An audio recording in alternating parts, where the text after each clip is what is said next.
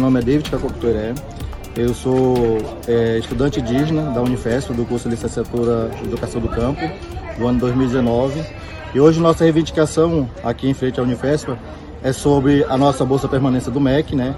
que está desde 2019 sem processo seletivo e ultimamente no último governo a gente vem sofrendo grande impacto nessas questões de homologações dessa bolsa. Né?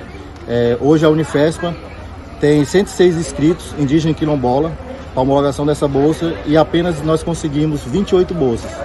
E a gente cobra do, na nossa reitoria é uma reivindicação positiva em relação a essas bolsas junto com o MEC e também nós pede parcerias também da Unifespa em relação à própria universidade poder fazer é, uma bolsa é, num, questões um processo de seleção especial para os, os, indígenas, para os discentes indígenas quilombola da Unifesp.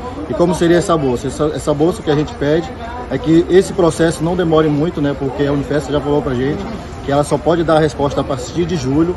Só que a demanda dos nossos estudantes indígenas dentro, e quilombola dentro da Unifesp é bem, é bem preocupante, né? Hoje nós temos estudantes lá do Amapá e para poder manter esse estudante dentro da Unifesp está sendo um desafio tanto para nossos colegiados como também para a própria universidade que está tentando buscar parcerias. Gostaria de falar um pouco sobre o que está acontecendo com relação às bolsas é, do programa Permanência de 2022. Né?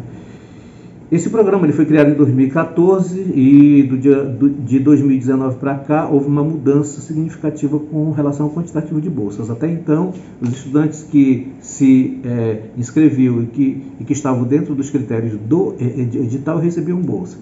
Esse ano é, está sendo diferente. Apenas 28 estudantes, apenas 28 bolsas foram destinadas à Unifespa, numa demanda de 270 bolsas. É, nós é, essa demanda é, ela, ela não depende da Unifespa exclusivamente, né? ela depende do MEC e nós estamos tentando articular junto ao MEC o aumento dessas bolsas. Né? Nós estamos articulando nacionalmente porque esse é um problema de todas as universidades brasileiras. Todas as 69 universidades brasileiras receberam apenas 2 mil bolsas e a demanda supera 10 mil é, solicitações de bolsa.